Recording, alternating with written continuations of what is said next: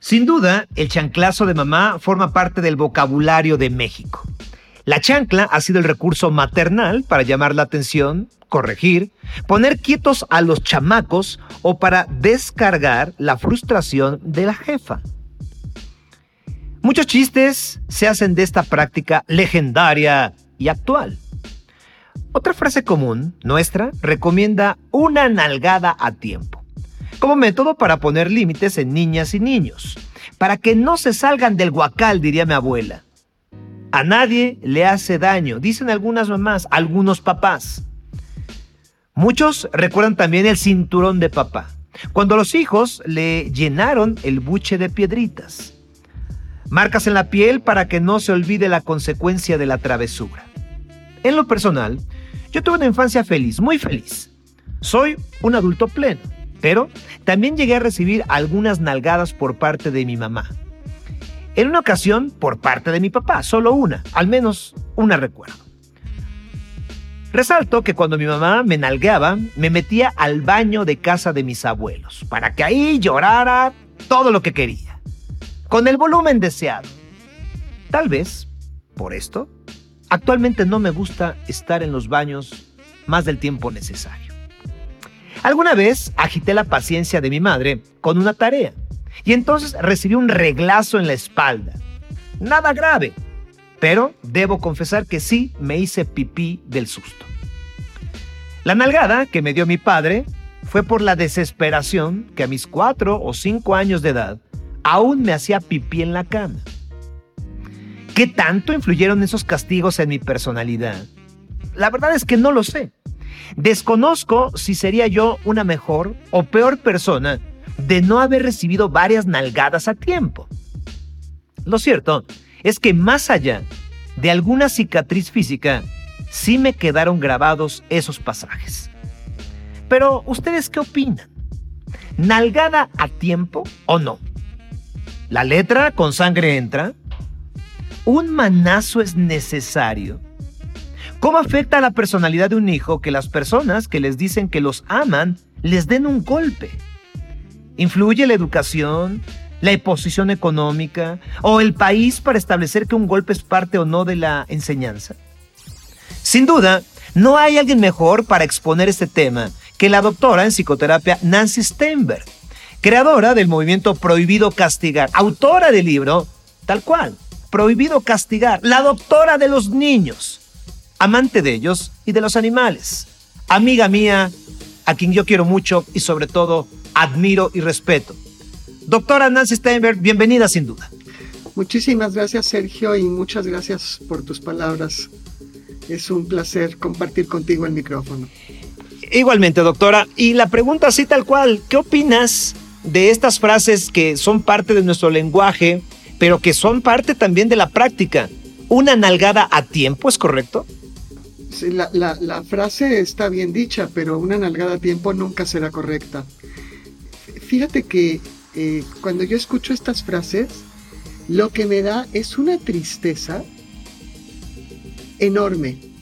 Primero, porque yo creo que ningún niño, ningún joven, ningún adulto, nadie ni necesita ni merece de los castigos para poder aprender.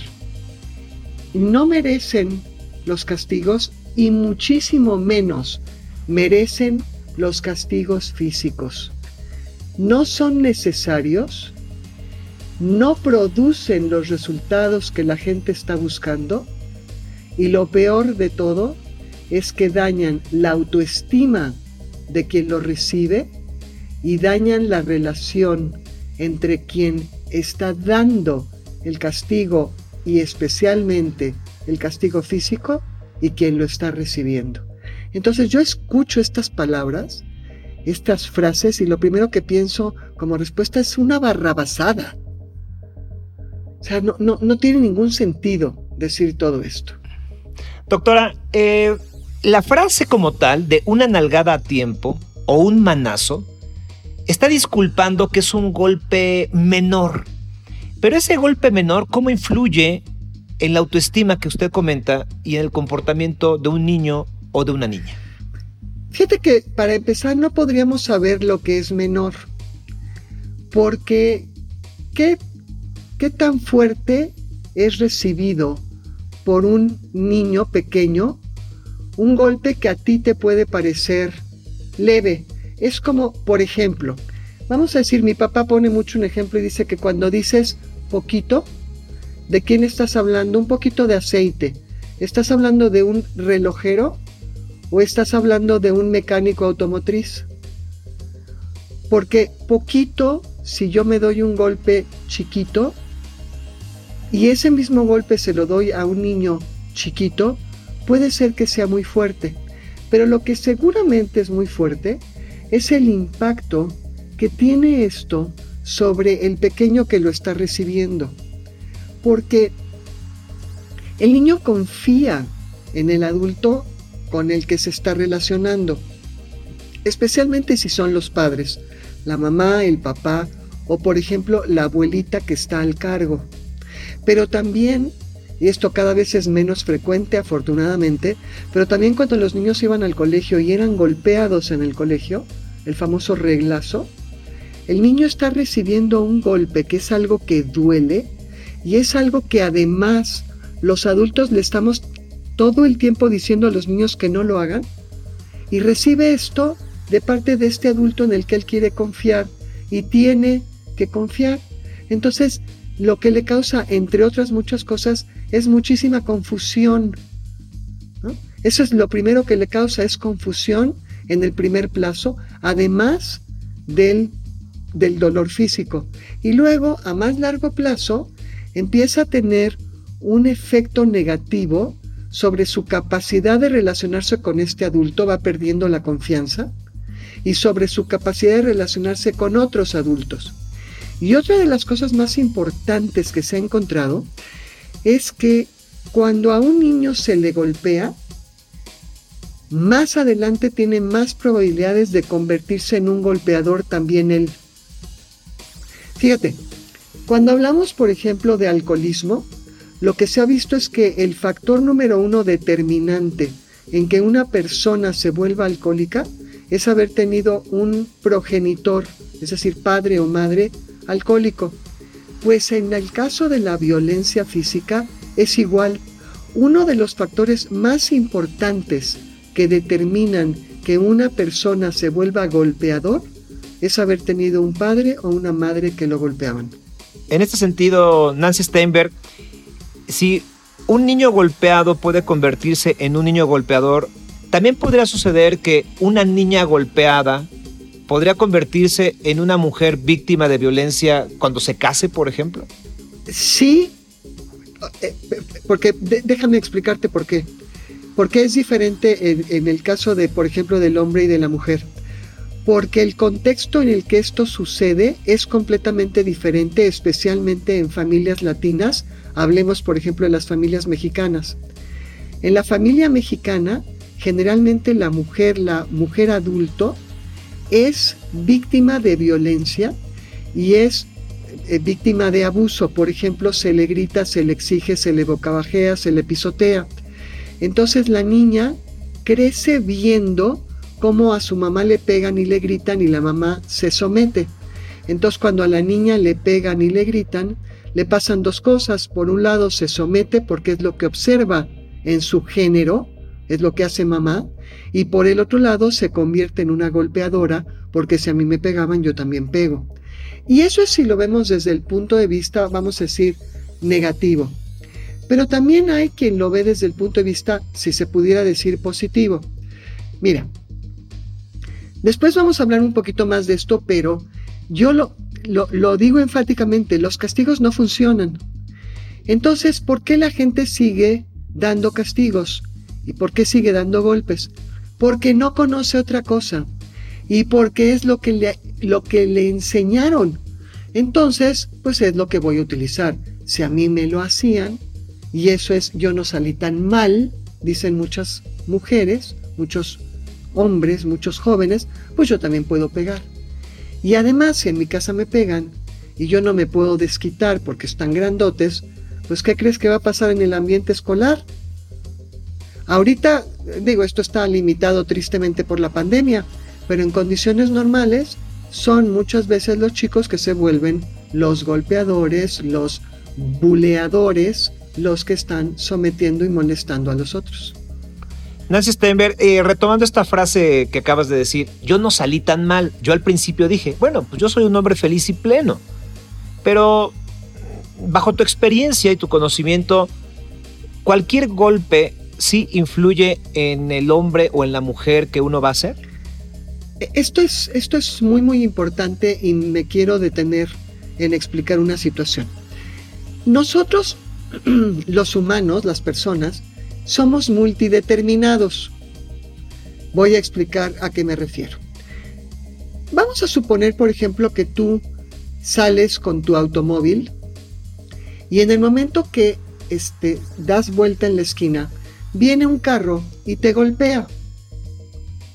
La abolladura que sufre tu carro es un efecto directo de la velocidad del otro carro, de la velocidad de tu carro, de la marca del otro carro, porque hay carros más pesados, sí, y más resistentes, y de la marca de tu carro. Entonces esa abolladura es una, es una relación uno a uno entre el golpe que acaba de recibir y eh, la abolladura que tú estás viendo. En la conducta humana esto no es así.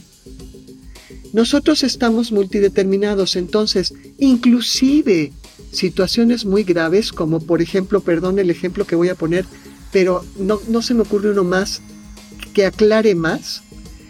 Yo he conocido mujeres violadas, he tenido tristemente más mujeres violadas en terapia de las que me hubiera gustado tener.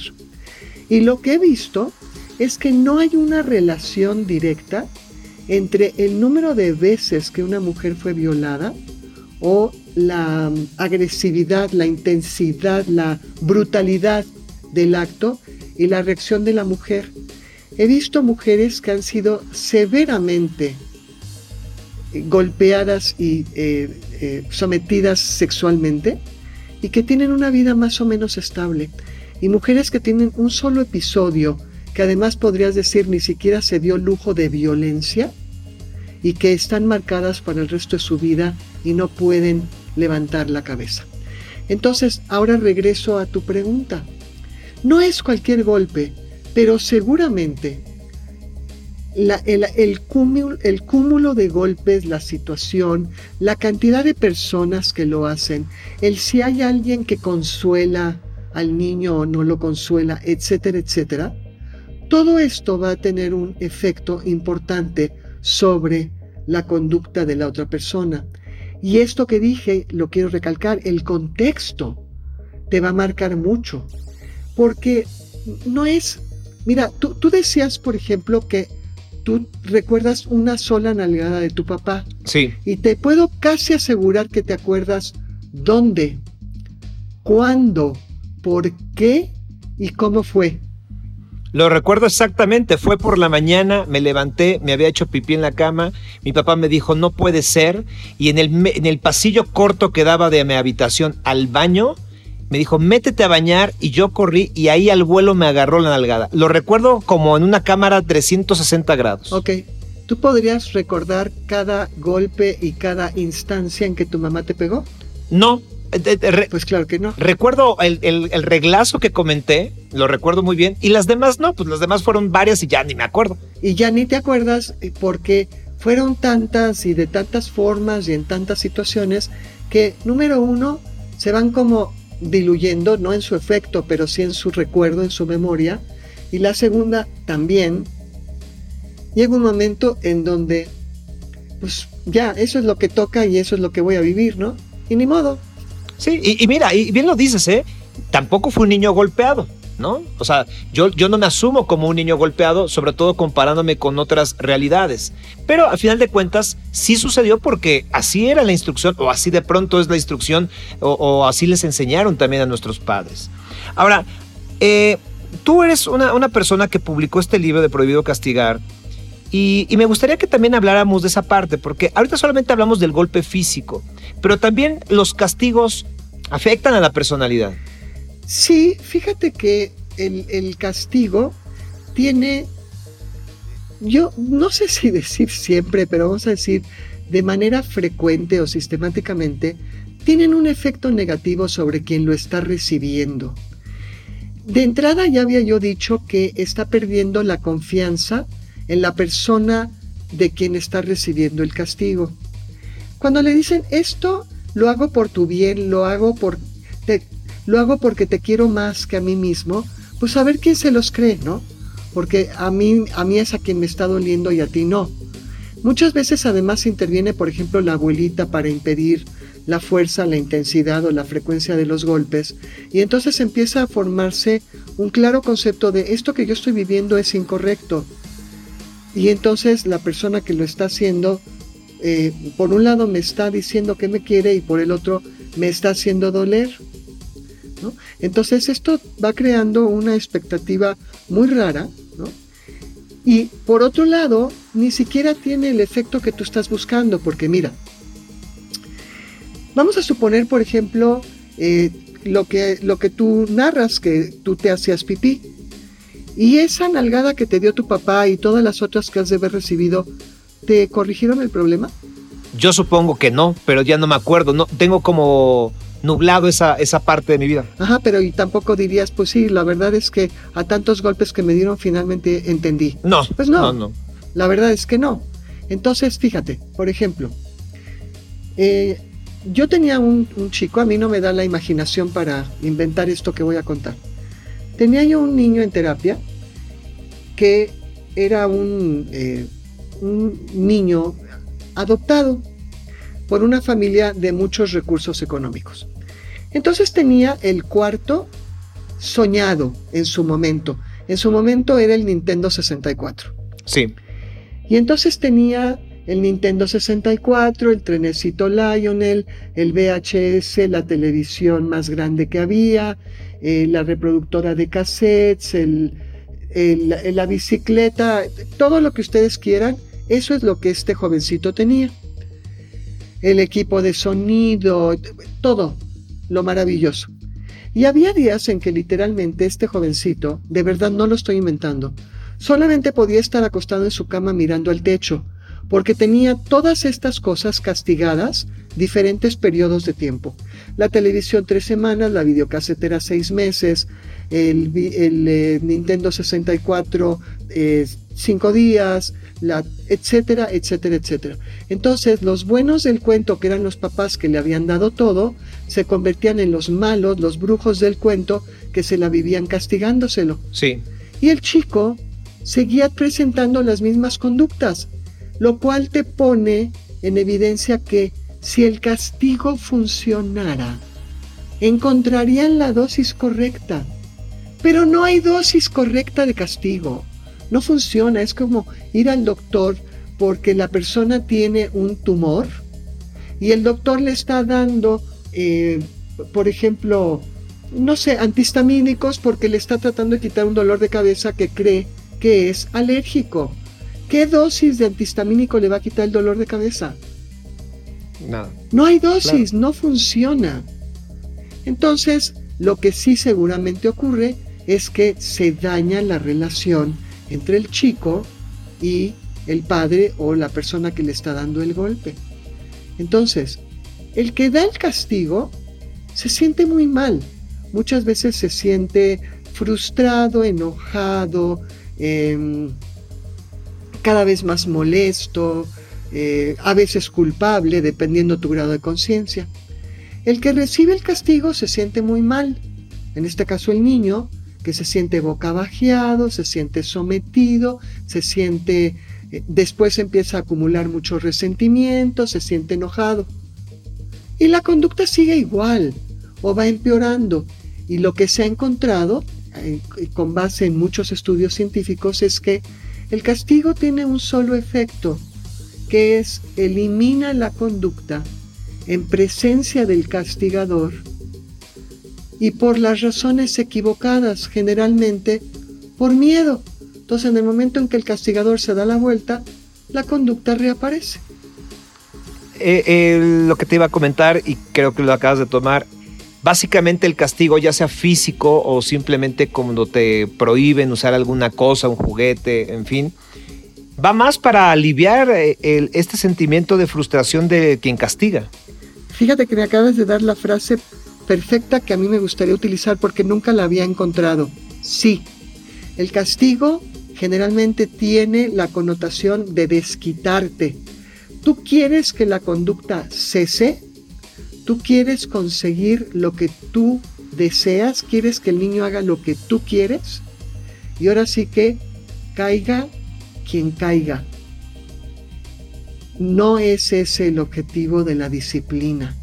La disciplina es guiar a tu cachorro, a tu cachorro humano, para que aprenda a vivir en la sociedad, para que aprenda las reglas que le van a permitir estar mejor adaptado y vivir en armonía con los demás. El meter castigos, quitar algo que al niño no le gusta, darle algo que le va a doler, no tiene nada que ver con esto. Entonces, repito, el castigo, el efecto que tiene es elimina la conducta en presencia del castigador y generalmente por miedo. Mira, a mí me viene siempre a la cabeza un chiste de Periquita, que por cierto, digo, para aquellos que, que todavía conocen el, la caricatura, ¿no? Periquita en inglés se llama Nancy, por cierto. Bueno, entonces, está, como todos los personajes de caricaturas, Periquita no tiene una familia común y corriente, tiene tíos, tiene tía, no tiene papá ni mamá, tiene una tía. Y entonces la tía le dice que no puede comer galletas. Y el chiste que yo recuerdo así clarito es, la tía le dice que no puede comer galletas, se oye cómo la puerta se cierra y Periquita acerca un banquito, se trepa y baja las galletas y se las come. Y eso es lo que hacemos. Y eso es lo que hacen los niños y eso es lo que seguimos haciendo también como adultos. Por ejemplo, si hubiéramos aprendido correctamente las normas de convivencia social, no nos, no nos pasaríamos un semáforo rojo porque hemos aprendido que eso nos permite tener más seguridad y una mejor eh, distribución del tráfico en la ciudad. La verdad es que mucha gente no se pasa el semáforo en rojo porque tiene miedo de que le pongan una multa. La gente llega a la esquina, voltea, no para ver si vienen otros carros, para ver si no hay una patrulla. Y ya que se asegura que no la hay, entonces se pasa el semáforo. Ese es el efecto de los castigos, ¿ves tú? Dos puntos finales, querida Nancy Steinberg. El primero, y regresando al tema del castigo físico, el Senado de nuestro país ha aprobado pues, una ley para integrar el Código Civil y castigar eh, que se eduque, que se enseñe con golpes, con jalones de cabello, con coscorrones, etcétera. ¿Qué opinas de ello? ¿Funcionará? ¿Es suficiente? Eh, tristemente va a funcionar por lo que estábamos diciendo hace un momentito. Va a funcionar porque si ahora te ponen una multa, o vamos a ver cuáles son ahora los castigos, ¿no? Los, las eh, consecuencias que vuelven a ser castigos hacia los adultos que le den castigos físicos a los niños. Entonces, tristemente va a funcionar por las razones equivocadas. Y la otra posibilidad que ocurre, es decir, a mí me dio muchísimo gusto la noticia. Yo venía cruzando los dedos que esto sucediera hace muchísimo tiempo, pero no porque lo aprueba el Senado, sino porque la gente empieza a tomar conciencia, vuelvo a decir, porque ningún niño, ningún joven, ningún adulto ni necesita ni merece del castigo para aprender. Pero como nosotros no aprendemos de esa forma, mucha gente no aprende de esa forma, si finalmente se empieza a hacer por ley y la gente ojalá empezara a tomar conciencia, pero más bien creo que en muchos aspectos, y esto depende del nivel de conciencia de la persona, lo que van a empezar a hacer es respetarlo por temor. Espero que los beneficiados sean los niños, porque también hay el temor que lo que van a empezar a hacer es hacerlo de forma oculta, ¿no? Y como eh, no se pueda realmente demostrar que el niño fue golpeado, pues com, como tendremos que ver y esperar, y yo quisiera dar un voto de confianza a todo esto. Vamos a ver de qué manera se va a poder implementar esta iniciativa para que, primero, los adultos sean invitados a cumplir por las razones correctas, porque comprendamos que esto es lo que merece el niño, ser amado, ser respetado y ser guiado. Y luego, la otra parte también sería el tratar de ver cuáles serían las instancias con las que contamos los ciudadanos para lograr que, si tú ves que un niño, como está sucediendo ahora, por ejemplo, con los animales, que tú puedes reportar, tú puedes acusar a alguien que está golpeando a un perrito y esto es castigado, que podamos ver cuáles van a ser las instancias a las que recurra la sociedad para poder hacer que se cumpla fehacientemente esta nueva ley para proteger a los niños, a los jóvenes y en, en todo caso también a las mujeres y a la población en general. Finalmente, Nancy Steinberg, eh, el tema es muy amplio y seguramente platicaremos de nuevo a través de Sin Duda o de tu webinar, seguramente estaremos juntos, pero me gustaría que le dejaras una última reflexión a los papás, a las mamás que te están escuchando y que en algún momento nos hemos sentido frustrados y hemos eh, levantado la mano o fuimos hijos que nos levantaron la mano. ¿Qué les puedes decir? ¿Qué nos puedes decir a todos? Fíjate que voy a tomar la frase que es el, el estandarte de mi movimiento, el movimiento Prohibido Castigar, que es: llena su vida de tanto y tanto amor que no haya espacio ni para un solo castigo. Es decir, que cuando tú estás llegando al límite de tu paciencia, realmente respires hondo, contactes tu lado amoroso y te tomes un momento antes de lanzar el golpe, de amenazar o imponer un castigo, y trates de encontrar otras formas, otras alternativas que te permitan educar dentro de un ambiente de amor. Llena su vida de tanto y tanto amor que no quede espacio ni para un solo castigo. Pues ella es Nancy Steinberg, considerada una experta en problemas de conducta, los procesos cognitivos y la estimulación de la capacidad de aprendizaje. Uno de los mayores logros de su carrera es el desarrollo de un método de enseñanza único que combina un amplio conocimiento, la creatividad, el humor y la diversión. Te agradezco mucho, Nancy Steinberg, de todo corazón. Mi mayor admiración la tienes. Gracias por estar en Sin Duda. Soy yo la agradecida y será un placer regresar contigo y poder dirigirme a tu auditorio. Y ahora yo me despido con un aviso inoportuno, sí, porque la chancla también lo amerita. Regalo. Regla de metal doblada, con la curvatura de mi espalda infantil. No sirvió para trazar líneas rectas, pero al menos sí para que no me fuera chueco por el camino del bien. O eso me dijeron. ¿Interesados? Cuenten hasta cinco antes de usarla. Sin Duda, soy Sergio Sepúlveda. Hasta la próxima.